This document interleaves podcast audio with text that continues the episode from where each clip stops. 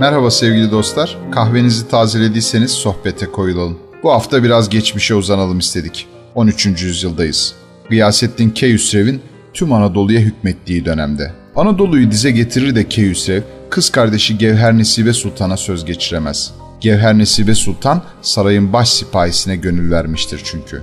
Keyhüsrev karşı çıkar bu aşka ve çareyi baş sipahiyi savaşa göndermekte bulur. Şehit haberinin gelmesi çok uzun sürmez baş sipahinin ve üzüntüsünden verem olur Gevher Nesibe. Keyhüsrev baba yadigarını ölüm döşeğinde ziyarete gider. Özür diler kardeşinden ve son isteğini sorar. Kurtulma imkanının kalmadığını bilen talihsiz aşık bir şifane diler abisinden. Bir yandan dertlere şifa verilmesini, diğer yandan da çaresiz dertlere dert aranmasını ister. Hiç kimseden bir kuruş alınmamasını da ekler sözlerine. Kardeşinin ölümüne sebep olan sultan hemen işe girişir. 1204'te yapımına başlanan şifane iki yıl sonra hizmet vermeye başlar. Şifahanenin doğusuna Gevher Nesibe Sultan'ın ikinci kardeşi İzzettin Keykavus tarafından 10 yıl sonra bir de tıphane yani tıp medresesi yapılır. Bu çift yapının 1890 yılına kadar amacına uygun bir biçimde kullanıldığını da biliyoruz. Anadolu'daki ilk tıp okulu olarak da tarihe geçen bu yapının birçok ismi var. Ama en bilinenleri Gıyasiye Medresesi ve Çifte Medrese.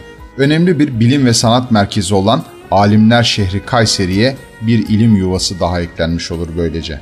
İşte 1206'dan beri Kayseri'nin tam ortasında duran devasa yapının hüzünlü hikayesi. Bugünse Erciyes Üniversitesi'ne bağlı bir tıp müzesi olarak kullanılmakta. Şifahanenin kapısının üzerindeki kitabede Selçuklu motiflerinden birisi birbirine sarılmış iki yılanı andırmakta.